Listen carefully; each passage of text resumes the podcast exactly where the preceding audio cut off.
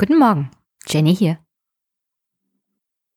Das Grundgesetz wird am 23. Mai 70 Jahre alt. Und ich dachte, das ist doch perfekt, um das Grundgesetz an sich hier mal zum Thema zu machen. Und ich würde mal anfangen mit der Geburt des Grundgesetzes. Am 8. Mai 1949, auf den Tag genau vier Jahre nach der bedingungslosen Kapitulation der deutschen Wehrmacht, nahm der Parlamentarische Rat in Bonn nach langen Verhandlungen den Entwurf des Grundgesetzes an. Am 23. Mai wurde er verkündet und trat am nächsten Tag in Kraft. Die Bezeichnungen Parlamentarischer Rat und Grundgesetz statt Nationalversammlung und Verfassung sollten hier den provisorischen Charakter unterstreichen. In den Landtagen der drei westlichen Besatzungszonen, die die 65 stimmberechtigten Mitglieder des Rates einberiefen, wollte man verhindern, dass eine westdeutsche Staatengründung die deutsche Spaltung zementiert. Unterdessen fand in der sowjetischen Besatzungszone eine weitere Verfassungsgebung statt. Am 30. Mai, nur eine Woche nach Verkündung des Grundgesetzes, bestätigte der dritte deutsche Volkskongress den Verfassungsentwurf für die Deutsche Demokratische Republik. Damit war also die Trennung zwischen der Bundesrepublik Deutschland und der DDR faktisch schon eingeläutet. Die Debatten im Parlamentarischen Rat wurden zum Teil erbittert geführt. Vor dem Hintergrund der NS-Erfahrung ging es um die Grundordnung des Gemeinwesens, die Ausgestaltung des Regierungssystems und die Begrenzung staatlicher Machtausübung. Es galt so, der Parlamentarische Rat zu bestimmen, welcher Art der Geist sein solle, der das neu organisierte Staatswesen beseelt. Nicht zuletzt wurde auch darüber beraten, welche Lektionen aus dem Scheitern der ersten deutschen Demokratie zu ziehen seien. Spätestens mit der deutschen Wiedervereinigung 1990 wurde das Provisorische aber dauerhaft. Der 70. Jahrestag bietet nicht nur die Gelegenheit, die politischen und rechtshistorischen Ereignisse rund um das Grundgesetz neu zu bewerten, sondern auch sich zu vergewärtigen, dass demokratische Errungenschaften nicht für die Ewigkeit fixiert sind und auch wieder verloren gehen können, wenn wir sie nicht pflegen. Und auch wenn wir es mit einem Verfassungssystem, eigentlich mit einem Grundgesetz zu tun haben, das sowas wie eine Ewigkeitsklausel hat, müssen wir bedenken, nichts ist für die Ewigkeit. Auch eine Demokratie, die 60 Jahre alt ist, kann mal wieder in schwere Fahrwasser geraten. Die USA sind eine 200-jährige Demokratie und selbst die durchlaufen gerade eine schwere, schwere Krise. Die Großbritannier haben gar keine Verfassung und sind trotzdem in einer schweren Verfassungskrise. Deswegen ist es vielleicht mal ganz ratsam, sich anzugucken, wie robust ist das Grundgesetz eigentlich? Welche Gedankenspiele kann man da ausführen und wie sieht es in anderen europäischen Ländern aus? Gibt es da negative Beispiele, die uns eine Warnung sein könnten? Gibt es Ähnlichkeiten? Und gibt es Prinzipien, die sowohl in anderen, vielleicht auch osteuropäischen Ländern angewandt wurden, die genauso gut auch in Deutschland auf das Grundgesetz anzuwenden wären. Es gibt, wie gesagt, in Europa einen Staat, Großbritannien, der gut und sehr demokratisch bis heute auch ohne geschriebene Verfassung lebt. Frankreich wiederum hat seit der Revolution 1989 mehr als ein Dutzend verschiedene Verfassungen verabschiedet. Auch Deutschland, das vor der Reichsgründung im Januar 1871 eigentlich überwiegend ein demokratisch-kultureller Begriff war und keine wirkliche Einheit oder gar ein Staat, hat sich in den vergangenen 150 Jahren mehrere Verfassungen gegeben oder versucht sich zu geben. Die beste unter ihnen und glücklicherweise auch am längsten gültige ist, wie gesagt, das Grundgesetz der Bundesrepublik Deutschland. Und allein schon die Eingangsformel ist sowohl schön als auch einfach. Ich lese mal vor. Der Parlamentarische Rat hat am 23. Mai 1949 in Bonn am Rhein in öffentlicher Sitzung festgestellt, das am 8. Mai des Jahres 1949 vom Parlamentarischen Rat beschlossene Grundgesetz für die Bundesrepublik Deutschland in der Woche vom 16. bis 22. Mai 1949 durch die Volksvertretung und von mehr als zwei Dritteln der beteiligten deutschen Ländern angenommen worden ist. Aufgrund dieser Feststellung hat der Parlamentarische Rat vertreten, durch seinen Präsidenten das Grundgesetz ausgefertigt und verkündet. Damit war der Anfang gemacht einer Demokratie in Deutschland, die sowohl stabil als auch langfristig sein würde. Bis zu diesem Zeitpunkt brauchte es tatsächlich drei Anläufe, um die Demokratie in Deutschland auf stabile Füße zu stellen. 1849 die Verfassung aus der Frankfurter Paulskirche, das Deutsche Reich wurde aber nie eine Republik. 1919 die Weimarer Verfassung, das Ende ist bekannt. Aber erst 1949 gelang es mit diesem Parlamentarischen Rat und seiner Verfassung, aber Grundgesetz, eine bis heute gültige Verfassung überhaupt in Deutschland zu installieren. Und damals hat man in knapp 70.000 Zeichen tatsächlich die Basis für die staatliche Ordnung in Deutschland gelegt. Es regelt, wie die Demokratie funktioniert, welche Rechte die Bürger gegenüber dem Staat haben und wie der Föderalismus zwischen Bund und Ländern aussehen soll.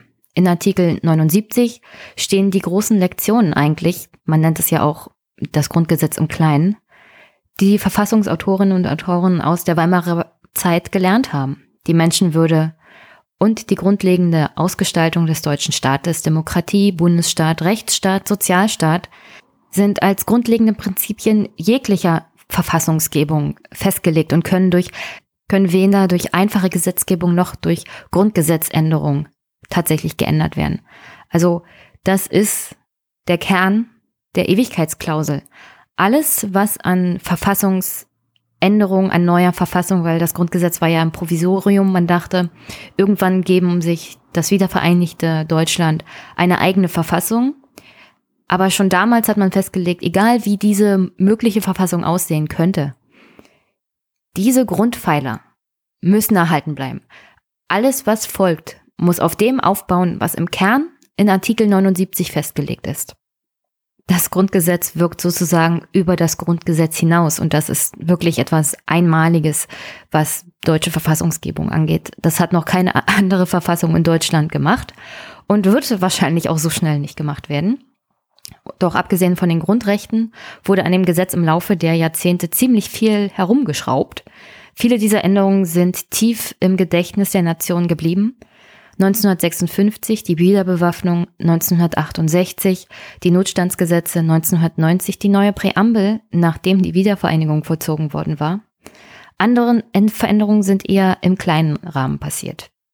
Also zu den kleinen Änderungen gehört zum Beispiel die Einsetzung eines Wehrbeauftragten, des Petitionsausschusses, ein Gremium zur Kontrolle der Nachrichtendienste, Regeln für die Zusammenarbeit zwischen Bund und Ländern.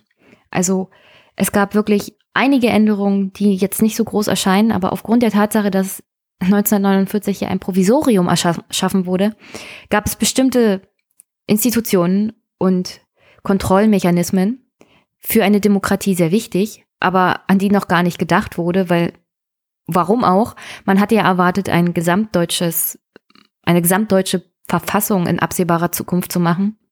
Deswegen hat man nicht an alles gedacht. Und dieses Provisorium wurde tatsächlich mit der Zeit und der Erfahrung der Demokratie dann Stückchen für Stückchen auch verändert. Und diese Grundgesetzänderungen gibt es halt teilweise jetzt noch. Und man kann das Grundgesetz ja ändern mit Zweidrittelmehrheit, wenn es wichtig ist. Zum Beispiel auch die Aussetzung der Wehrpflicht. Theoretisch steht ja der Artikel immer noch im Grundgesetz. Man hätte ihn mit zwei Drittel Mehrheit rausnehmen können. Zum damaligen Zeitpunkt 2011 gab es ja eine große Koalition. Aber der Wehrpflichtartikel ist noch im Grundgesetz. Er ist noch nicht aufgehoben und damit kann er jederzeit wieder in Kraft gesetzt werden. Theoretisch. Was man in der Zeit zum Beispiel gestrichen hat, war Artikel 49 wurde gestrichen 1976. Der regelte, dass in Zeiten zwischen zwei Wahlperioden, in denen bestimmte Positionen im Parlament, wie zum Beispiel das Präsidium besetzt waren, weiterhin ihre Immunität und ihr Zeugnisverweigerungsrecht als Abgeordnete behalten konnten. Das heißt, es gab Abgeordnete bis 1976, die durchgängig Immunität hatten und Zeugnisverweigerungsrecht. Und das ist natürlich nicht ganz koscher, denn sobald die Wahlperiode um ist und neue Abgeordnete gewählt sind, haben die alten Abgeordneten auch in dieser Übergangsphase ja kein Recht mehr auf Immunität, weil sie sind ja keine Abgeordneten in dem Sinne mehr. Wenn man gewählt ist, ist man gewählt. Und nach dem Wahltag ist man nicht mehr gewählt und hat kein Recht mehr auf diese Sonderrechte wie Immunität und Zeugnisverweigerungsrecht. Also sinnvoll, das zu streichen. Was 1968 gestrichen wurde, war Artikel 59a. Der regelte zum Beispiel, dass der Bundespräsident den Verteidigungsfall ausrufen konnte. Kann man sich gar nicht vorstellen, heutzutage, dass der Grüß August tatsächlich mal dieses Recht hatte, den Verteidigungsfall auszurufen. Aber auch das wurde dann tunlichst beendet, wahrscheinlich auch noch im Rahmen der Erfahrung aus den Weimarer Republikszeiten. Und auch sehr interessant, was 1968 ebenfalls gestrichen wurde, war Artikel 142a. Der bezog sich noch auf eine Gründung einer europäischen Verteidigungsgemeinschaft, die 1952 beschlossen, aber nie umgesetzt wurde. Das heißt, zu dem Zeitpunkt, als das Grundgesetz geschrieben wurde, war man da irgendwie weiter als heute. Heute wird im 21. Jahrhundert wieder über diese europäische Armee diskutiert und es wird angedacht, aber 1949 hatte man tatsächlich noch vor Augen Europäische Verteidigungsgemeinschaft. Diese Idee ist dann schnell fallen gelassen worden, nachdem die Amerikaner und die NATO und der Eiserne Vorhang und so. Geschichte schreibt sich halt manchmal anders, als man denkt. Heutzutage ist das wieder Thema, aufgrund der Tatsache, wie die Amerikaner halt aktuell unter Trump so drauf sind. Theoretisch wäre das aber auch eine Sache gewesen, die stand im Grundgesetz, für die hätte sich eine Bundesregierung und andere auch einsetzen müssen. Aber weil das obsolet geworden war, weil keiner sich dafür eingesetzt hat, weil keiner das umgesetzt hat, wurde es aus dem Grundgesetz rausgenommen. Also ihr hört, die Geschichte alleine des Grundgesetzes, die juristisch-historische Geschichte, ist schon ziemlich interessant. Aber da wir in Zeiten leben, in dem das Vertrauen in die Institutionen, die gerade im Grundgesetz festgeschrieben sind und wie die Demokratie funktioniert, eher abnimmt, muss ich eine Institution hervorheben, die eigentlich durch die Geschichte hinweg nicht nur für Stabilität gesorgt hat, sondern auch dafür gesorgt hat, dass das Grundgesetz je nach gesellschaftlicher Entwicklung auch immer wieder neu interpretiert wird und neu mit Leben erfüllt wird sozusagen. Und das ist das Bundesverfassungsgericht. In keine Institution unserer Demokratie wird noch so viel Vertrauen gesteckt wie in das Bundesverfassungsgericht. Fragt man Menschen, so ist das Vertrauen in die Polizei bei 85 Prozent und gleich danach kommt das Bundesverfassungsgericht mit 75 Prozent. Zum Vergleich, Vertrauen in den Bundestag liegt bei 35 Prozent und in die Bundesregierung bei 33 Prozent. Und gerade in solchen Zeiten, wo das Vertrauen in die demokratischen Institutionen dermaßen am Boden liegt eigentlich, ist es umso wichtiger, dass man eine Institution hat, in die die Menschen noch Vertrauen bringen, dem sie wirklich noch zutrauen auch, sowohl das Grundgesetz zu achten, als auch ihre Rechte gegenüber dem Staat zu schützen. Und das ist ja eigentlich die Aufgabe des Bundesverfassungsgerichtes. Der Schutz des einzelnen Bürgers, nicht vor anderen oder vor Unternehmen, sondern vor der Übermacht des Staates. Das ist die Aufgabe. Das ist die Lektion aus der Weimarer Republik und der NS-Diktatur. Ein überbordender Macht, eine überbordende Machtausübung der staatlichen Institutionen gegenüber ihren eigenen Bürgern. Die Willkürherrschaft des Staates. Das ist es, was das Bundesverfassungsgericht begrenzen muss und es auch tut. Und da sie diese Aufgabe auch permanent gut erfüllen, über Jahrzehnte hinweg, vertrauen die Bürger in diese Institution. Wie ist das Bundesverfassungsgericht organisiert?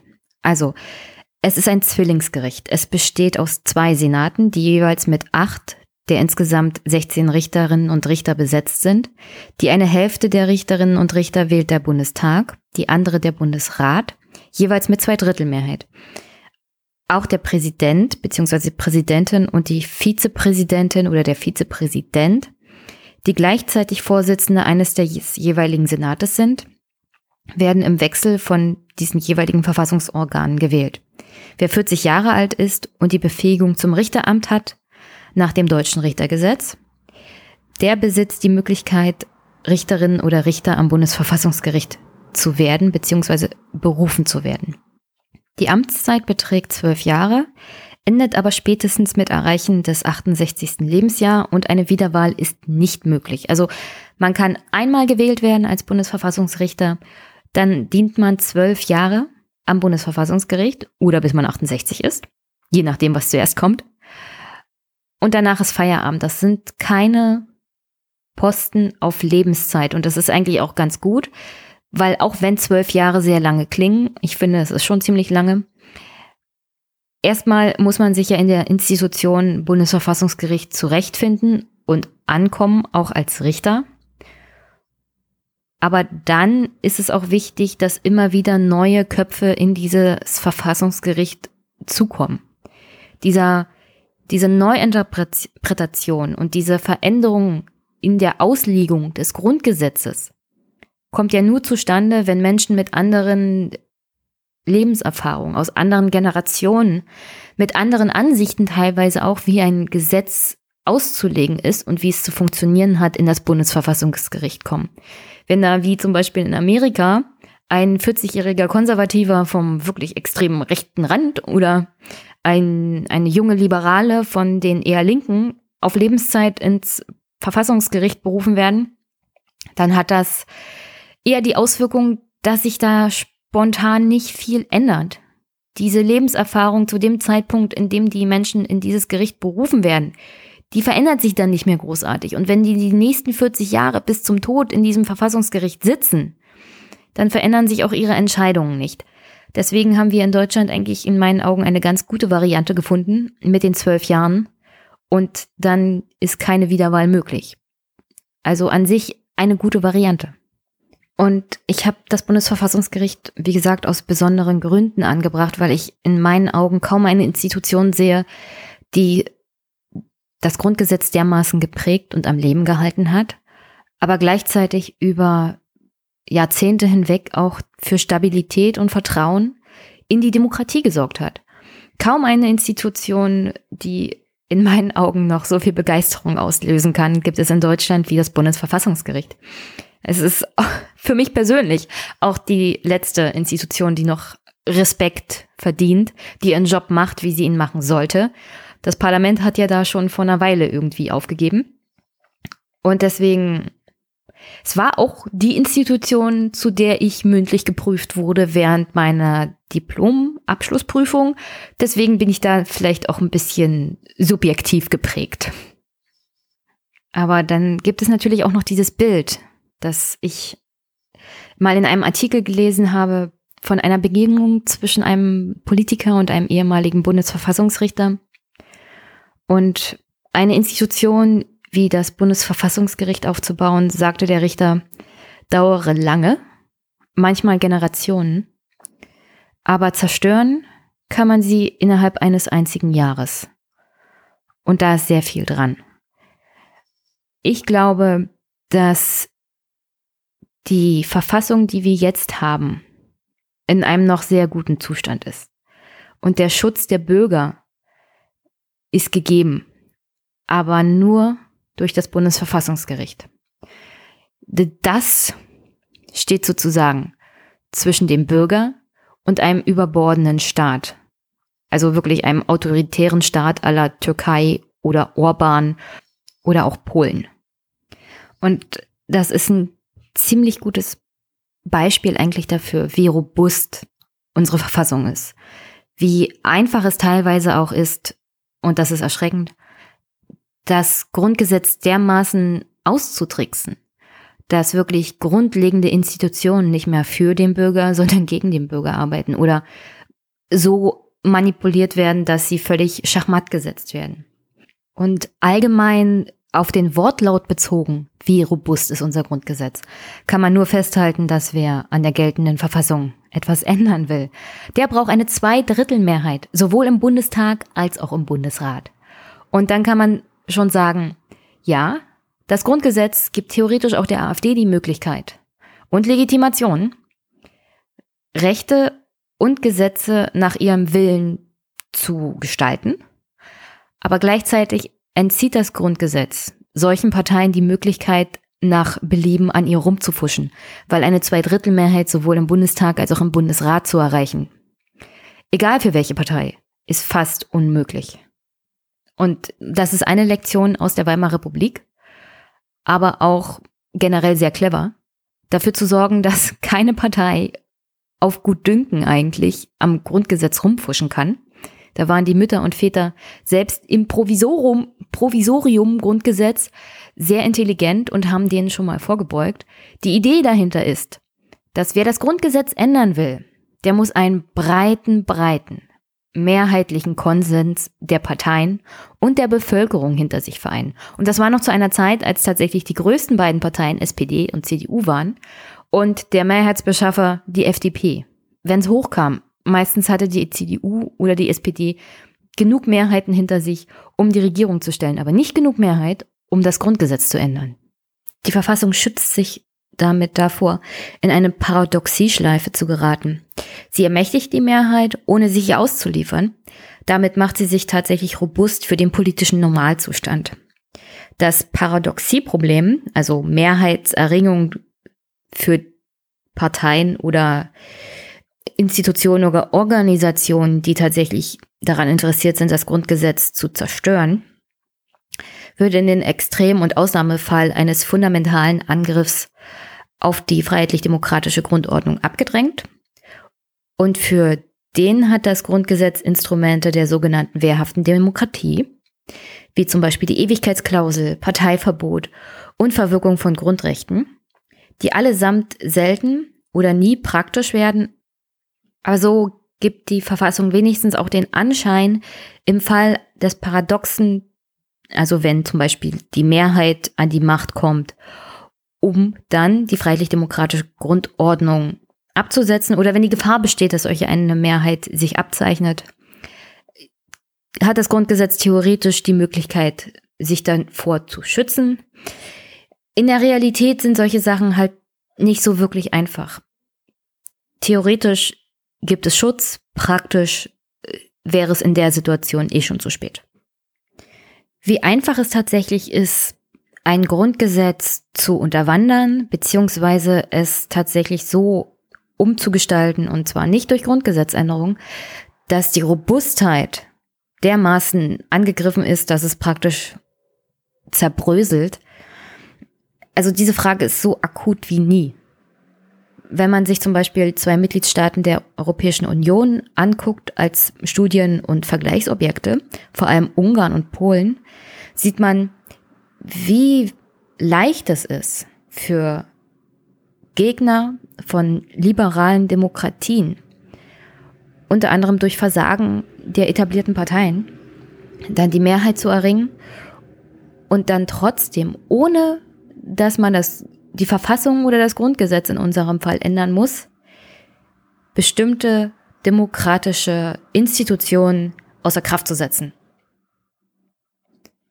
In Ungarn besitzt als Folge eines sehr speziellen Wahlsystems seit 2010 die Fidesz-Partei von Ministerpräsident Orban eine Zweidrittelmehrheit im Parlament.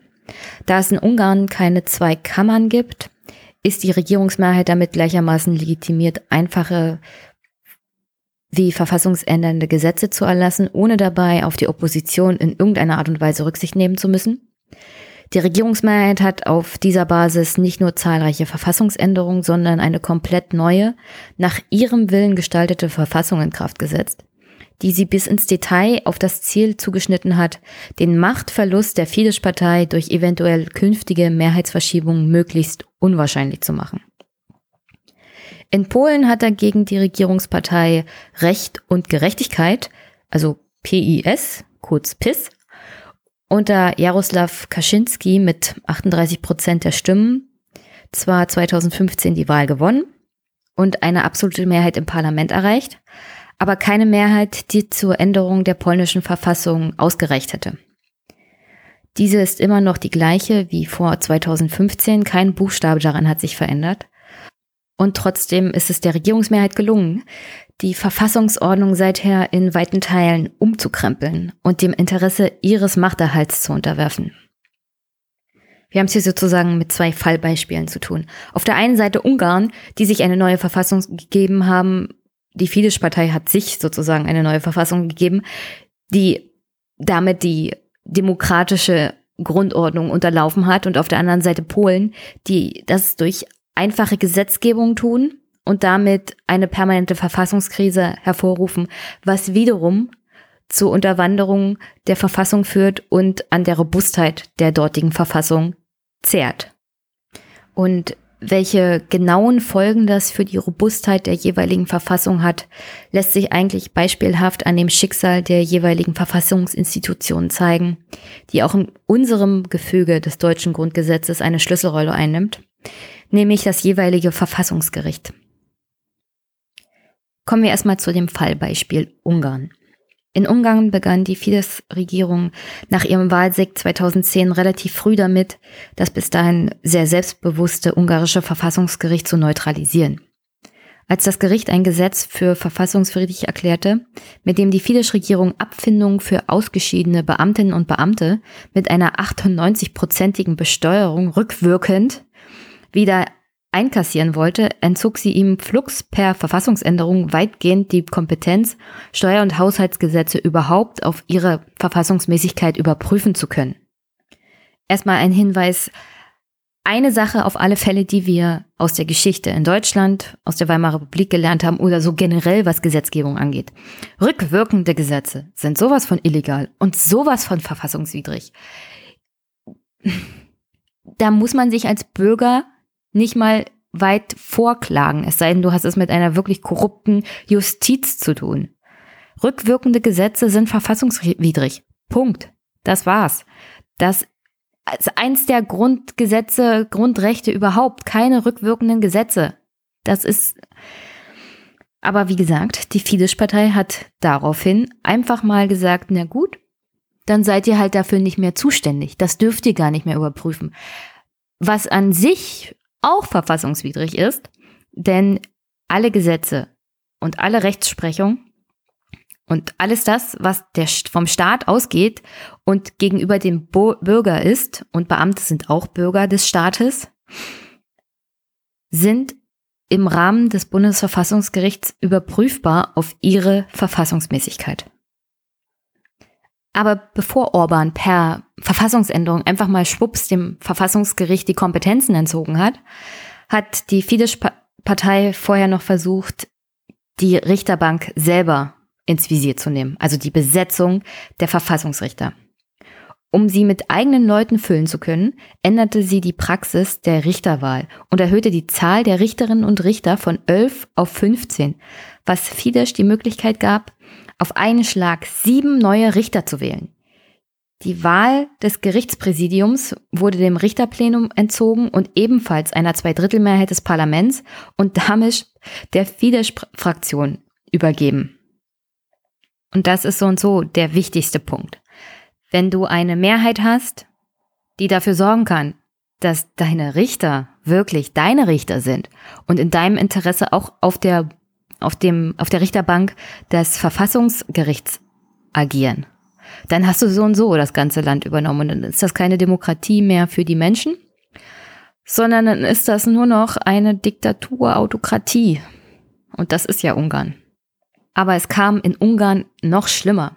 Nachdem 2011 die neue von der Fidesz-Mehrheit allein erarbeitete und beschlossene Verfassung in Kraft getreten war, sorgte Fidesz dafür, dass die gesamte bisherige Rechtsprechung des Gerichts seit 1989 ihre Bindungswirkung verloren. Alle Gerichtsurteile aus der Vorfidesz-Zeit waren damit hinfällig. Das heißt, wirklich alle Grundsatzurteile, die ein Verfassungsgericht fällen kann, wurden für nichtig erklärt. Man könnte natürlich sagen, na, das war ja für eine andere Verfassung und ich denke mal, die Fidesz-Partei hat das auch so argumentiert.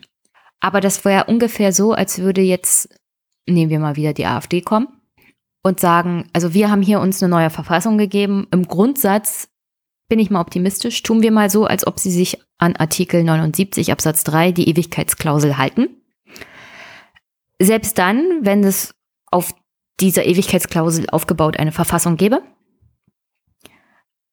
und die AfD würde herkommen und sagen, das Bundesverfassungsgericht muss ja noch bestehen bleiben, ist ja Teil dieser Ewigkeitsklausel. Äh, aber alles das, was sie bisher gesagt hat, ist nichtig. Unter anderem auch solche Entscheidungen wie zum Beispiel Ehe für alle. Also das, es gibt zwar dieses Gesetz Ehe für alle, aber im Großen und Ganzen hatte das Bundesverfassungsgericht schon vor Jahren entschieden, dass sowohl Ehen unter verschiedengeschlechtlichen Menschen als auch Ehen unter gleichgeschlechtlichen Menschen den gleichen Stellenwert von dem Gesetz haben müssen. Das Gesetz Ehe für alle war ja dann bloß noch ein Nachholen sozusagen dessen, was das Bundesverfassungsgericht schon längst entschieden hatte. Aber so müsst ihr euch das ungefähr vorstellen. Solche Grundsatzurteile würden dann praktisch nicht mehr gelten. Man müsste verfassungsgerichtlich von vorne anfangen. Und das ist eigentlich unmöglich. Weil selbst das Grundgesetz baut ja in irgendeiner Art und Weise auch das Bundesverfassungsgericht auf die Erfahrungen der Weimarer Verfassung und der, des damaligen Reichsverfassungsgerichts auf. Also so in dem luftleeren Raum funktioniert eine Demokratie halt nicht. Im Gegensatz dazu funktioniert so eine autokratorische Demokratie von, wie von Viktor Orban ziemlich gut im luftleeren und rechtsfreien Raum. Und vor allem macht sich Orban auch die Mühe, wenigstens den Anschein von demokratischen Institutionen zu geben, denn das ungarische Verfassungsgericht existierte weiter. Es wurde nicht abgeschafft oder ausgeschaltet, wie es etwa dem österreichischen Reichsgerichtshof 1933 widerfahren ist. Nein, das ungarische Verfassungsgericht verhandelt und urteilt bis auf den heutigen Tag still und fleißig vor sich hin und verhilft gelegentlich auch mal Bürgerinnen und Bürger zu ihrem Recht, sofern es sich damit nicht um einen politischen Fall handelt. Aber es hütet sich, ähnlich wie das russische Verfassungsgericht, dem Willen der Regierungsmehrheit in die Quere zu kommen. Womit die Institution Verfassungsgericht praktisch obsolet ist, weil das einzigste an Aufgabe, also wirklich die wichtigste Aufgabe, die so ein Verfassungsgericht hat, ist der Schutz des Bürgers vor der Regierungsmehrheit. Und in dem Fall in Ungarn gibt's das halt nicht mehr. Im Gegenteil. Tatsächlich ist es mittlerweile so, dass das Verfassungsgericht der Regierung mittlerweile fast regelrecht zu Diensten ist zum Beispiel als Regierungschef Viktor Orban 2016 versuchte, seinen Abwehrkampf gegen die Aufnahme von Flüchtlingen als Auseinandersetzung zwischen nationalem Selbstbewusstsein und europäischer Fremdbestimmung zu stilisieren und zu diesem Zweck den Schutz der Verfassungsidentität Ungarns gegen die EU in der Verfassung zu verankern versuchte, war es das Verfassungsgericht, das ihm nach einem gescheiterten Referendum und einer gescheiterten Verfassungsänderung diesen Wunsch schließlich erfüllte. Im November 2016 urteilte es, dass die Staatsorgane Ungarns keine europarechtlichen Verpflichtungen anerkennen dürften, die der konstitutionellen Identität Ungarns entgegenstehe und verschaffte Orban auf diese Weise die willkommene Möglichkeit, sagen zu können, er dürfe rechtlich nicht, was er politisch nicht wolle. Der Anschein juristischer Korrektheit bleibt gewahrt und die Regierung kann trotzdem tun, was sie will. Also Ungarn ist ein sehr, sehr gutes Beispiel dafür, wie sich mit absoluter Mehrheit eine Partei jegliche Institution unterwirft. Und zwar nicht nur dadurch, dass sie einfach die Verfassung ändert, sondern auch dadurch, dass sie auf diese Richterbank Richter gesetzt hat, die Orban einfach nicht widersprechen, die vielleicht von der Fidesz-Partei sind, die die Ideologie teilen, die das gar nicht mehr hinterfragen und für die die Demokratie und die demokratischen Institutionen nicht an oberster Stelle stehen, sondern die Ideologie der Partei und des Regierungschefs, sagen wir es mal so, Viktor Orban. In Polen, um zu dem Beispiel zu kommen, blieb die Regierungspartei PIS anders als die ungarische Fidesz weit von einer verfassungsändernden Mehrheit entfernt. Trotzdem war die Unterwerfung des Verfassungsgerichts in Polen mindestens ebenso erfolgreich wie in Ungarn. Dabei half zum einen die Tatsache, dass die PIS 2015 nicht nur die Parlamentsmehrheit, sondern wenige Monate zuvor auch das Amt des Präsidenten erobert hatte. Der Präsident nimmt den Verfassungsrichterinnen und Verfassungsrichtern in Polen nämlich den Amtseid ab, ohne den sie ihr Amt nicht antreten können. Ebenfalls hilfreich war übrigens, dass es nicht die PIS, sondern die vormalige Regierung und heutige Oppositionspartei Bürgerplattform, Plattforma Obywatelska, also PO war, die mit dem Tricksen angefangen hatte. Also, das ist auch noch so ein Problem wenn die Parteien, die eigentlich die demokratische Regierung sind und die demokratischen und moralischen Vorbilder und eine Verfassung entsprechend auch achten sollen, anfangen rumzutricksen, um ihren eigenen Machtvorteil zu sichern, denn auch das machen demokratische Parteien ja auch gerne, dann ist es auch für solche autokratischen Parteien wie zum Beispiel die PIS oder die Fidesz leichter, einfach mal anzukommen, die Mehrheit zu übernehmen und den Bürgern dann auch zu zeigen, und die Bürger haben es dann in der Regel auch selber gelernt, na, wir machen das ja nicht anders als die anderen, also warum kritisiert ihr uns? Und damit haben sie im Grunde auch recht. Wenn die demokratischen Parteien, die eine liberale Demokratie verteidigen wollen, moralisch nicht besser sind als die anderen und im politischen agieren, dann öffnet das Tür und Tor für die Untergrabung der Robustheit von Verfassungsinstitutionen. Und in dem Fall von Polen ist es das Verfassungsgericht gewesen. Also, was hatte die PO, die jetzige Oppositionspartei, gemacht, die vorher an der Regierung war? Kurz vor dem absehbaren Machtwechsel änderte sie rasch das Gesetz, das die Besetzung der Verfassungsrichterposten regelt. Das hatte damit zu tun, dass Ende 2015 die Amtszeit von fünf der 15 Richter ablief, also ein ganzes Drittel der Richterbank neu besetzt werden musste. Was für die PO natürlich einen Machtverlust auch auf der Richterbank im Verfassungsgericht bedeutet hätte, denn die neue PIS-Partei hätte diese Richter besetzt und nicht mehr die PO, was wiederum aus mehreren Gründen natürlich für die PO schlecht war, aber hauptsächlich auch deswegen, weil Sie wollten halt nicht, dass die PIS-Partei die besetzt, unter anderem, weil sie ideologisch nicht konform ging mit dem, was die PIS-Partei wollte. Darüber können wir uns jetzt wirklich lange streiten. Ich finde die Ideen von Herrn Kaczynski jetzt auch nicht gerade dufte. Aber wenn du politisch motiviert ein Gesetz machst, in der Hoffnung, deinen politischen Gegner zu schwächen, untergräbt das die Demokratie. Denn die Bürger hatten ja absehbar für eine andere Partei gestimmt oder es war absehbar, dass die PO verliert. Und das schärft jetzt nicht gerade das Vertrauen in die Institution der Regierung, wenn sie kurz vor Amtsabgabe dann auch noch ein Gesetz macht, das dafür sorgt, dass die Nachfolger es schwerer haben. Also, nochmal. Fünf der insgesamt 15 Verfassungsrichter sollten ihr Mandat bis Ende 2015 niederlegen. Bei dreien lag der Termin nach der Wahl aber vor Zusammentritt des neuen Parlaments, also formell noch in der Zuständigkeit der alten Mehrheit, unter anderem auch der PO. Bei zwei weiteren aber wäre bereits das neu gewählte Parlament zuständig gewesen, also die Mehrheit der PIS-Partei. Dennoch besetzte die Bürgerplattform, die PO, alle fünf Posten. Und sowas ist dann halt, ah, schlecht. Das untergräbt einfach Autorität unter anderem des Verfassungsgerichts, aber auch der alten Regierung und der PO. Also ich sehe da kein, also ich sehe da nicht, dass die PO da besonders demokratisch gehandelt hat und besonders akkurat. Du kannst nur dann Demokratie schützen und retten, wenn du auch demokratisch agierst und moralisch einwandfrei. Alles andere öffnet der PIS-Partei Tür und Tor für alle Schweinereien, die danach folgen. Also wenn wir uns mal kurz zurückerinnern, wie die Diskussion war damals und der Skandal um die fünf Verfassungsrichter in Polen. Das ist genau dieser Fall. Die PO hatte damals getrickst und die PIS-Partei hat entsprechend darauf reagiert, weil die waren verständlicherweise auch angepisst.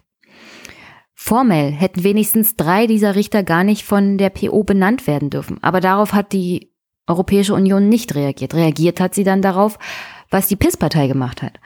Und zwar hat sich Staatspräsident Duda damals geweigert, den neuen Richtern den Amtseid abzunehmen, und zwar gleich allen fünf. Stattdessen wählte die PIS-Koalition fünf andere Verfassungsrichter nach ihrem Geschmack nach. Und diese fünf wurden noch in der gleichen Nacht von Duda vereidigt.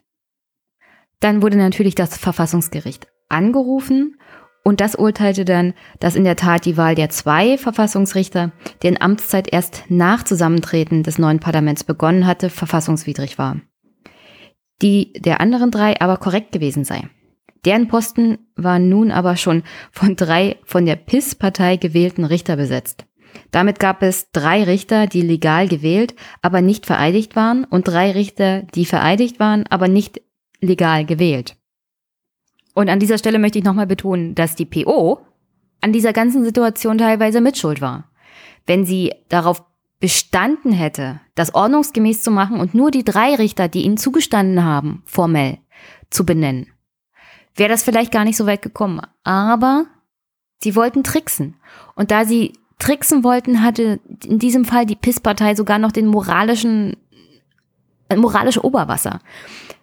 Und im Rahmen dessen hat die PIS-Partei dann gleich nochmal das Gesetz geändert, das die Verfahrensweise des Verfassungsgerichts regelt. Diese Änderung sorgt ab jetzt nämlich dafür, dass das Gericht Verfahren künftig strikt in der Reihenfolge ihres Eingangs abzuarbeiten hat. Also in Deutschland gibt es ja zum Beispiel auch so, also Klagen vor dem Bundesverfassungsgericht, die sofort entschieden werden müssen, weil es Eilanträge gibt, weil sonst der Eingriff vielleicht in die Rechte einer Partei oder einer Person bedroht sind. Und auch in Polen ist das eine ziemlich dumme Idee gewesen, denn die Folge war, alles, was die PIS-Partei an neuen Gesetzen erlässt, kann das Gericht erst kontrollieren, wenn der ganze Rückstau von Altverfahren zuvor abgearbeitet ist. Also zu einem Zeitpunkt, an dem die Gesetze zumeist ihre Wirkung bereits längst getan haben und den Schaden bereits angerichtet haben. Und absehbarerweise hat das polnische Verfassungsgericht dann natürlich geurteilt, dass das nicht mit dem Verfassungsauftrag an das Verfassungsgericht vereinbar sei und das Gesetz damit nichtig. Und jetzt machen noch zwei Dinge diese ganze Sache ein bisschen komplizierter. Zum einen hatte der Gerichtspräsident Andrzej Ryczplinski, also ich kann kein Polnisch, tut mir leid, den drei vereidigten, aber nicht legal gewählten PIS-Richtern jeder Teilnahme an der Urteils Tätigkeit verweigert. Zum anderen hatte das Gericht bei der Überprüfung des Gesetzes dieses selbst natürlich nicht angewandt. Denn hätte es auf Basis des neuen Gesetzes verhandelt, hätte es dieses von vornherein praktisch gar nicht überprüfen können. Dies nahm die Regierung dann zum Anlass, etwas Unerhörtes zu tun. Sie weigerte sich einfach, das Urteil im offiziellen Amtsblatt zu veröffentlichen. Damit war das Urteil offiziell formell gesehen nicht in der Welt. Also nur mal so zum Vergleich. Man könnte sich fragen, wenn der Bundespräsident der Kanzlerin den Amtseid nicht abnimmt, ist sie dann noch berechtigt, Kanzlerin zu sein? Oder verhindert das, dass sie ihr Amt überhaupt ausüben darf? Ungefähr so ist das auch mit der Veröffentlichung von diesen Urteilen. Wenn sie nicht in dem Amtsblatt stehen, wenn sie sozusagen nicht formell noch bekannt gegeben werden, wie rechtsbindend sind sie dann überhaupt? Also auch die Menschen müssen ja wissen, welche Urteile das Verfassungsgericht gefällt hat, um darauf zurückgreifen zu können. Deswegen ist es sehr wichtig, dass sowohl die Gesetze als auch solche Urteile offiziell in die Welt kommen, denn nur dann sind sie tatsächlich in der Welt. Wenn in Karlsruhe hinter verschlossenen Türen die Bundesverfassungsrichter urteilen, was sie wollen, können sie ja machen, aber tatsächlich faktisch in der Welt ist es nur, wenn es auch öffentlich bekannt wird. Und dieses Amtsblatt ist halt die einzige Möglichkeit, auch formell eine Bekanntgabe zu machen.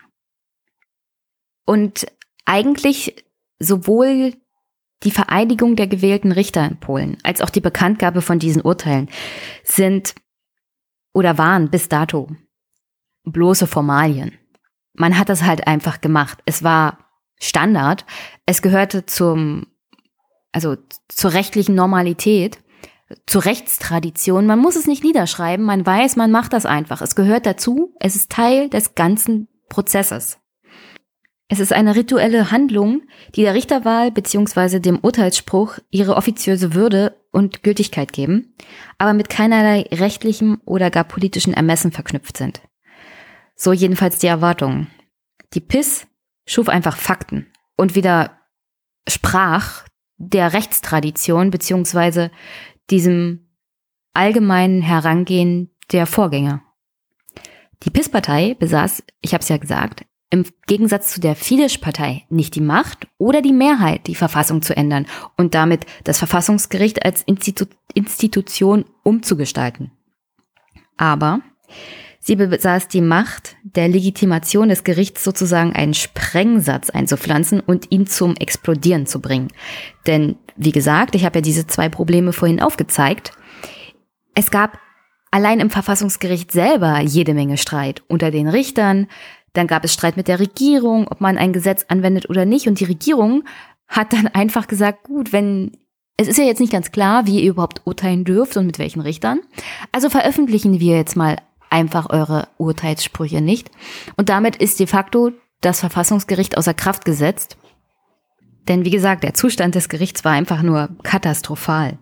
Drei Richterposten gleichzeitig doppelt und überhaupt nicht besetzt, die Verfassungsregeln des Gerichts gleichzeitig verfassungswidrig und nicht verfassungswidrig, die Urteile des Gerichts gleichzeitig gesprochen und nicht in der Welt.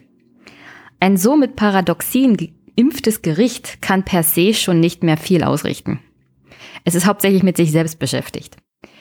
Drei Jahre und zahlreiche weitere Attacken auf die Integrität des Gerichts später ist das einstmals international hoch angesehene polnische Verfassungsgericht heute kaum mehr als ein Schatten seiner selbst. Und die PIS-Partei hat sich auf diese Art und Weise durchgesetzt und musste dafür noch nicht mal die Verfassung ändern. Und das ist dann auch eine ganz andere Art von Warnung für unser Bundesverfassungsgericht. Denn welche Lehren, welche Lektionen können wir für das Grundgesetz, für das Bundesverfassungsgericht daraus ziehen für Deutschland? Ich habe es ja angebracht. In Polen war überhaupt kein offener Staatsstreich oder eine Verfassungsänderung notwendig, um eine solch zentrale Institution wie das Verfassungsgericht aus dem Gefüge der Verfassungsordnung de facto herauszunehmen. Wie robust wäre also die deutsche Verfassungsordnung in einem entsprechenden Szenario? Also wir müssen noch nicht mal davon ausgehen, dass wir den Fall Ungarn haben, dass hier eine Partei wie die AfD die absolute Mehrheit bekommt und vielleicht auch in den anderen Ländern, also dann mit zwei Drittel Mehrheit hier eine Verfassungsänderung machen kann oder vielleicht sogar eine neue Verfassung sich geben kann, was ja eigentlich illusorisch ist in Deutschland. Aber dennoch, das wäre das absolute Maximum. Und wie gesagt, ich gehe mal davon aus, dass das überhaupt nicht erreichbar wäre. Viel gefährlicher ist, wie gesagt, dieses Szenario Polen. Und de facto eine Regierung mit einer Mehrheit, mit einer absoluten Mehrheit, aber nicht mit der Möglichkeit, eine Verfassungsänderung zu machen. Wie robust wäre das Grundgesetz? Wie robust wäre das Bundesverfassungsgericht? Dass es das Bundesverfassungsgericht gibt und in welchen Fällen es aktiv wird, steht direkt im Grundgesetz und ist damit nur mit zwei Drittel Mehrheit abänderbar. Was wir auch haben, ist ja diese Ewigkeitsklausel, Artikel 79 Absatz 3 Grundgesetz. Und das impliziert unter anderem auch, dass es eine irgendwie geartete justizförmige Grundrechtsschutzinstitution geben muss, also alles das, was an Verfassung neu erlassen wird in Deutschland, muss sich ja auf diesen Artikel 79 Absatz 3 auch beziehen können, beziehungsweise muss es die Grundwerte dieses Artikels widerspiegeln. Und das heißt auch ein Grundrechtsschutz, eine Institution, die Grundrechte schützt, aber nicht notwendigerweise eine Verfassungsgerichtsbarkeit. Wir können uns das schwer vorstellen, weil ich in meinen Gedankenwelten kann mir auch nur eine ein Bundesverfassungsgericht vorstellen, das tatsächlich die Grundrechte der Bürger gegenüber staatlichen Institutionen schützt. Aber theoretisch muss nur in irgendeiner Art und Weise ein Grundrechtsschutz da sein. In welcher Form und ob es da eine Institution geben muss, das ist in Artikel 79 Absatz 3 ja nicht so genau festgeschrieben. Also soweit zu den verfassungsrechtlichen Vorgaben für das Bundesverfassungsgericht. Viel wichtiger ist im Gegensatz dazu alles andere um das Bundesverfassungsgericht drum herum. Denn von den Details der Richterwahl bis zum Verfahren überlässt die Verfassung dem einfachen Gesetzgeber und den einfachen Gesetzen die Organisation des Verfassungsgerichts. Zum Beispiel besagt ein einfaches Gesetz und zwar das vom 12. März 1951, das sogenannte Bundesverfassungsgerichtsgesetz, dass der Sitz des Gerichts in Karlsruhe ist. Dass es aus zwei Senaten zu je acht Richtern bestehen muss. Dass deren Amtszeit zwölf Jahre und die Altersgrenze 68 Jahre beträgt. Und die Wiederwahl ausgeschlossen ist. Und nur mal so, wenn es um den Amtssitz geht. Du kannst ein Verfassungsgericht tatsächlich völlig aus der Bahn werfen und ihre Position und ihre Wirksamkeit völlig untergraben, indem du einfach mal per Gesetz den Amtssitz verlagerst. Das ist zum Beispiel in Russland passiert. Die, das Gericht wurde verlegt in 2008 von Moskau nach St. Petersburg. Das führte dazu, dass das Gericht seinen kompletten personellen Unterbau verlor und war mitverantwortlich dafür, dass das Gericht einen massiven Statusverlust gegenüber der Bevölkerung und generell auch als Institution erleiden musste. Und ich, also Russland ist ja jetzt ein bisschen größer, aber wenn zum Beispiel das Gericht von Karlsruhe nach Hintertupfingen verlegt wird oder von Karlsruhe nach, äh, sagen wir, Berlin. Erstmal brauchst du die Örtlichkeiten. Das Personal ist auch nicht so leicht zu ersetzen, denn vielleicht wollen einige Leute aus Karlsruhe nicht zwangsweise nach Berlin ziehen.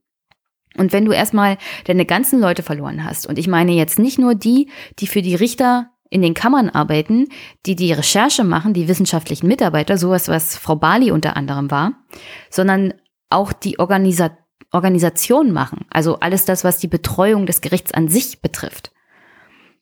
Die Leute sind nicht von heute auf morgen zu ersetzen. Das Gericht kann gar nicht von heute auf morgen. Also wenn, wenn der Umzug am 1.1. des Jahres X erfolgt und am 1.2. des gleichen Jahres, also am nächsten Tag soll es schon wieder urteilen, das ist völlig ausgeschlossen. Das ist organisatorisch überhaupt nicht möglich. Und genau deswegen macht man sowas auch nicht mit einem Verfassungsgericht. Man verlegt es nicht in eine andere Stadt. Es ist, es ist ein Riesenaufwand und es sorgt dafür, dass das Verfassungsgericht per se überhaupt nicht mehr urteilsfähig ist.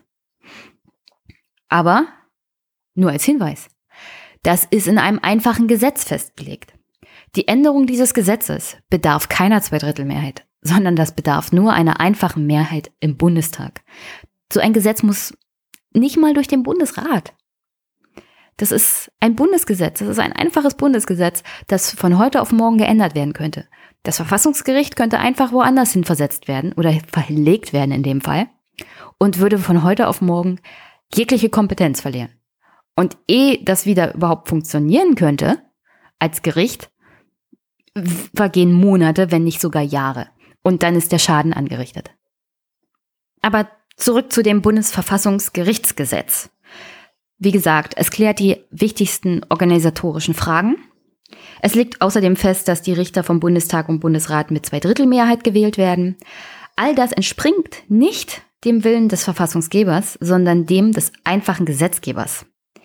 Und der kann sich ändern, wenn sich die Mehrheitsverhältnisse im Bundestag ändern. Das heißt im groben und ganzen, theoretisch. Eine einfache Mehrheit im Bundestag wäre dazu befugt, das Erfordernis einer Zweidrittelmehrheit bei der Wahl der Richter einfach außer Kraft zu setzen oder aus dem Gesetz in dem Fall zu streichen. Sie können die Besetzung der Stellen sich selbst vorbehalten, ohne künftig die Opposition dazu zu befragen bzw. zu beteiligen, weil momentan ist es ja Usus, dass nicht nur die Regierungsparteien des Parlaments damit beschäftigt sind, die Richterposten zu besetzen, sondern man beteiligt tatsächlich alle Parteien dabei. Ich glaube nicht die AfD, aber zum Beispiel die Grünen waren ja maßgeblich auch dabei, einen aktuellen Richterposten zu besetzen. Nicht den Präsidenten, aber es ist politischer Usus, dass alle Parteien, nicht nur die Regierung, auch die Opposition daran beteiligt sind. Und das kann man, wie gesagt, einfach mal ändern, indem man den Usus ändert oder indem man das Gesetz ändert. Was man auch per einfacher Gesetzgebung machen kann, die Zahl der Richter in den Senaten einfach mal erhöhen und sich so die Gelegenheit verschaffen, auf einen Schlag eine größere Zahl von Stellen mit eigenen Leuten zu besetzen. Also sowas wie zum Beispiel Viktor Orban gemacht hat in Ungarn, indem er in der Verfassungsänderung einfach mal reingeschrieben hat, dass er die Zahl der Verfassungsrichter erhöht. Einfach mal so. Und das ist in Deutschland auch ganz einfach möglich. Dazu braucht es keine Verfassungsänderung wie in Ungarn durch die Fidesz-Partei. Das geht per einfacher Gesetzgebung von heute auf morgen, wenn sich die Mehrheitsverhältnisse verändern.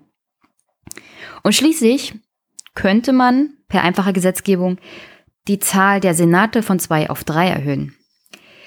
Klingt jetzt irgendwie befremdlich, aber das ist tatsächlich schon eine längerfristige Diskussion im Raum.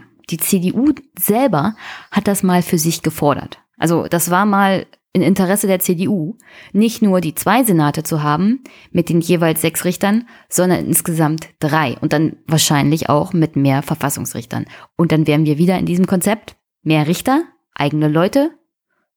Ha? Ich finde so generell, ich bin da so generell skeptisch, wenn Parteien am Bundesverfassungsgericht rumschrauben und habe das auch neu gelernt, dass die CDU tatsächlich Interesse daran hatte. Ich weiß nicht, ob das immer noch besteht, aus den zwei Senaten drei zu machen und dann die Zahl der eigenen Leute darin natürlich zu erhöhen. Und es ist, um ehrlich zu sein, ein bisschen erschreckend, was man mit einfacher Gesetzgebung so alles an Schaden anrichten kann, auch beim Bundesverfassungsgericht. Diese fiktive Parlamentsmehrheit könnte nämlich auch auf andere Gedanken kommen. Heute sind im Senat fünf von acht Stimmen notwendig, um ein Gesetz für verfassungswidrig und oder nichtig zu erklären. Fünf von acht ist ja nicht besonders viel. Aber warum denn nicht einfach die absolute Mehrheit, also eine Zweidrittelmehrheit daraus machen? Und das per einfacher Gesetzgebung. Wir schreiben es einfach in das Bundesverfassungsgerichtsgesetz rein und damit kann keiner was daran ändern. Und an der Stelle würde es natürlich für das Bundesverfassungsgericht schwieriger werden, wenn man bedenkt, dass zu dem Zeitpunkt vielleicht Richter dieser Parlamentsmehrheit schon im neuen Verfassungsgericht sitzen, vielleicht mit einer dritten Kammer und mit mehr Richtern, dann wird es umso schwieriger, Gesetze für verfassungswidrig zu erklären, wenn eine Zweidrittelmehrheit notwendig ist und wenn es nicht mehr einfach ausreicht, fünf von acht Richtern davon zu überzeugen, dass ein Gesetz verfassungswidrig ist. Und an dieser Stelle muss ich sagen, auch hier, ich glaube, der ein oder andere hat schon von Stefans Rant gegen die CDU gehört und vielleicht auch das tolle Video von, von Thilo Jung geteilt gesehen, was die CDU so für Schaden anrichtet. Also diese Forderung mit der Zweidrittelmehrheit und dem dritten Senat und den mehr Richtern. Naja, das ist alles uralte Forderungen, nicht zuletzt von den Rechtspolitikern und Politikerinnen der CDU. Die haben natürlich ein ureigenstes Interesse daran, äh, dafür zu sorgen, dass Richter nur noch mit zwei Drittel Mehrheit Gesetze für verfassungswidrig erklären können, all dieweil ihre Gesetze alle Bullshit sind und durch die Nase, durch die Bank weg, permanent für verfassungswidrig und äh, ja, wer hat denn als Referent den Quark ausgearbeitet, vors Verfassungsgericht zitiert werden und links und rechts eine auf den Deckel bekommen. Aber dann müssen sie bessere Gesetze machen und nicht einfach das Bundesverfassungsgericht in ihrer Arbeit untergraben. Denn, wie gesagt, die Aufgabe des Verfassungsgerichts ist, den Bürger vor dummen Gesetzen und einer dummen Politik, ja, vielleicht nicht einer dummen Politik, aber auf alle Fälle vor einem ziemlich dummen, übergreifenden Staat zu schützen. Und diese Aufgabe nimmt es wahr. Und wenn Politiker das erschweren wollen, schadet sie damit der Demokratie an sich und allen Bürgern. Also an dieser Stelle von mir auch herzlichst, wählt um Gottes Willen nicht die CDU. Und nochmal zusammengefasst an dieser Stelle, es ist erschreckend, wie unrobust unser Grundgesetz eigentlich ist, in dem Aspekt, in dem es wirklich wichtig ist, und zwar dem Schutz des Bürgers vor dem Staat. Es ist unglaublich einfach. Ein ein einfaches Gesetz zu erlassen oder das Verfassungsgerichtsgesetz zu ändern mit einfacher Mehrheit im Bundestag. Und auch wenn vielleicht das Bundesverfassungsgericht diesen Eingriffen nicht tatenlos zusehen würde, was soll es denn machen? Einfaches Gesetz ist das Recht eines Parlaments, das gewählt wurde von den Bürgern, zu erlassen. Und da gibt halt das die Verfassung und das Grundgesetz reichlich wenig her, für das Bundesverfassungsgericht dagegen sich zu wehren. Auf der anderen Seite ist das Bundesverfassungsgericht eine sehr robuste Institution, die sich ihre Stellung als Institution in der Bundesrepublik Deutschland auch hart erkämpft hat. Denn wie gesagt, im Grundgesetz ist da nicht viel Leben bezüglich des Bundesverfassungsgerichts. Das ist alles ausgestaltet durch einfache Gesetzgebung, Aber vor allem hat das Verfassungsgericht sich selber seine Position erarbeitet mit den wichtigen Urteilen, das es gefällt hat, zum Schutz der Bürger und zum Funktionieren der Demokratie in diesem Land. Also es hat zum Beispiel auch ziemlich viel Beef mit dem EuGH, weil das in bestimmter Art und Weise die Stellung des Bundesverfassungsgerichts natürlich untergräbt bzw. gefährdet, als einzige Institution, das den Bürger schützt. Also das Verfassungsgericht an sich hat schon ziemlich viel Selbstbewusstsein und würde sich wahrscheinlich auch wehren. Aber an den Beispielen Polen und Ungarn sieht man ganz gut, wie eine clevere und fiese Regierung bzw. Partei da agieren kann. Und da sag ich nur immer Vorsicht. Ist das Kind erstmal in den Brunnen gefallen, ist es wirklich schwer, das Ganze wieder zu kitten. Heißt so viel wie, ist das Verfassungsgericht als Hindernis erst einmal eliminiert, bliebe nicht mehr allzu viel, was sich dem de facto Umbau der Verfassungsordnung durch einfache parlamentarische Mehrheiten noch in den Weg stellen könnte. Einfache Gesetzgebung würde dann ausreichen, um fundamentale Gesetz, grundgesetzliche Standards aus den Angeln zu heben. Das Bundeswahlgesetz, das Parteiengesetz, die Geschäftsordnung des Bundestages lassen sich allesamt ebenfalls mit einfacher Mehrheit ändern. Damit hätte die Parlamentsmehrheit Zugriff auf das Wahlsystem, auf die Parteienfinanzierung, auf die parlamentarischen Rechte der Opposition und könnte diese wiederum nach polnischem oder ungarischem Vorbild in weitem Umfang als Hebel einsetzen, die politische Konkurrenz zu schwächen, zu zersplittern oder ganz zu neutralisieren. Und damit wäre dann die Frage, wie robust ist das Grundgesetz eigentlich, auch in dieser Hinsicht beantwortet. Es ist schon robust. Aber es ist auch sehr einfach aus den Angeln zu heben. Dreh- und Angelpunkt hier ist der Bürger, der Wähler. Der gibt der jeweiligen Partei die Macht über die Verfassung und über das Verfassungsgericht und alle anderen grundgesetzlichen Institutionen in bestimmter Art und Weise und Umfang. Und ist es eine Partei, die kein Interesse auf die Bewahrung des Grundgesetzes und auch auf die Bewahrung der Institutionen, wie sie momentan bestehen hat, haben wir ein ernsthaftes Problem.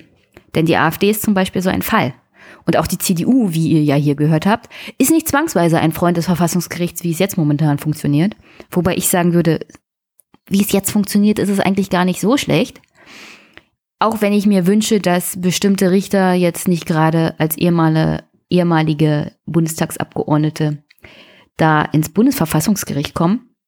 Aber naja, die Welt ist ja leider nicht perfekt. Aber wirklich am Ende kann man dazu nur sagen, auf die Frage, wie robust ist das Grundgesetz? Ist es robust genug, um einen Angriff wie in Polen oder Ungarn standzuhalten? Und auf die Frage kann man eigentlich nur sagen, es ist zumindest zweifelhaft, ob ähnliche Angriffe dem Bundesverfassungsgericht nicht auch den Gar ausmachen würden und dementsprechend die Robustheit des Grundgesetzes zerschmettern würden. Und an dieser Stelle möchte ich natürlich nicht Panik machen. Es ist ja, wie gesagt, 70 Jahre Grundgesetz und das Grundgesetz hat so einiges ausgehalten, das Bundesverfassungsgericht sogar noch mehr und hat immer wieder bewiesen, es kann mit Krisen umgehen und mit Herausforderungen. Das Problem ist halt, wir sind in einer neuen Zeit. Ich habe mir ja das Greenwald-Interview von Thilo Jung im Aufwachen-Podcast auch nochmal angehört. Und Greenwald sagt da, wichtig, also er stellt wichtige Sachen in den Raum, dass die alten Regeln halt nicht mehr gelten und die gelten hauptsächlich nicht, weil die alten Regeln für viele Teile der Bevölkerung einfach kein Fortkommen bedeutet haben oder sie bedeuten für die meisten Menschen halt auch entweder Stagnation oder Armut oder zurückgelassen sein und irgendwann ist der Punkt erreicht, wo die Leute die Schnauze voll haben und dann kann man von ihnen auch wenig erwarten bezüglich des Schutzes der Verfassung. In dem Sinne, ja, die Robustheit ist gefährdet, mehr denn je. Ungarn und Polen haben es vorgemacht. Den Schutz des Grundgesetzes wirst du aber nicht erreichen, indem du das Grundgesetz änderst. Das ist nicht wirklich die Antwort. Die Antwort kann nur sein, eine bessere Politik zu machen und damit dies, die Demokratie an sich auf sichere Füße zu stellen. Nur dann, und wirklich nur dann, kann man dafür sorgen, dass die Bevölkerung sich nicht solche Parteien an die Spitze holt, wie zum Beispiel Fidesz oder PIS. Und nur dann ist das Grundgesetz wirklich sicher und robust. Und zum Abschluss möchte ich eigentlich nur sagen, mir tut unglaublich der Hals weh. Das ist der zweite Podcast, den ich heute aufnehme. Es ist Sonntag. Wenn ihr das hört, ist natürlich Montag, aber Podcasten kann auch echt anstrengend sein. Und ich hoffe, den einen oder anderen heute Abend sehen zu können. Im Basecamp. Ich besuche nämlich die Veranstaltung zum 70 Jahre Grundgesetz von Jung und Naiv, beziehungsweise vom Aufwachen-Podcast, ist ja so eine Cooperation mit der Hans-Jessen-Show und Thilo Jung und Luisa Neubauer und Katja Kipping. Also kommt vorbei. Vielleicht habt ihr ja Lust, mit mir ein bisschen darüber zu diskutieren. Ich habe auch so ein kleines Spiel. Das heißt, wie gut kennt ihr denn das Grundgesetz? Ich nehme meine Aufnahmemöglichkeiten mit, also mein Zoom einfach.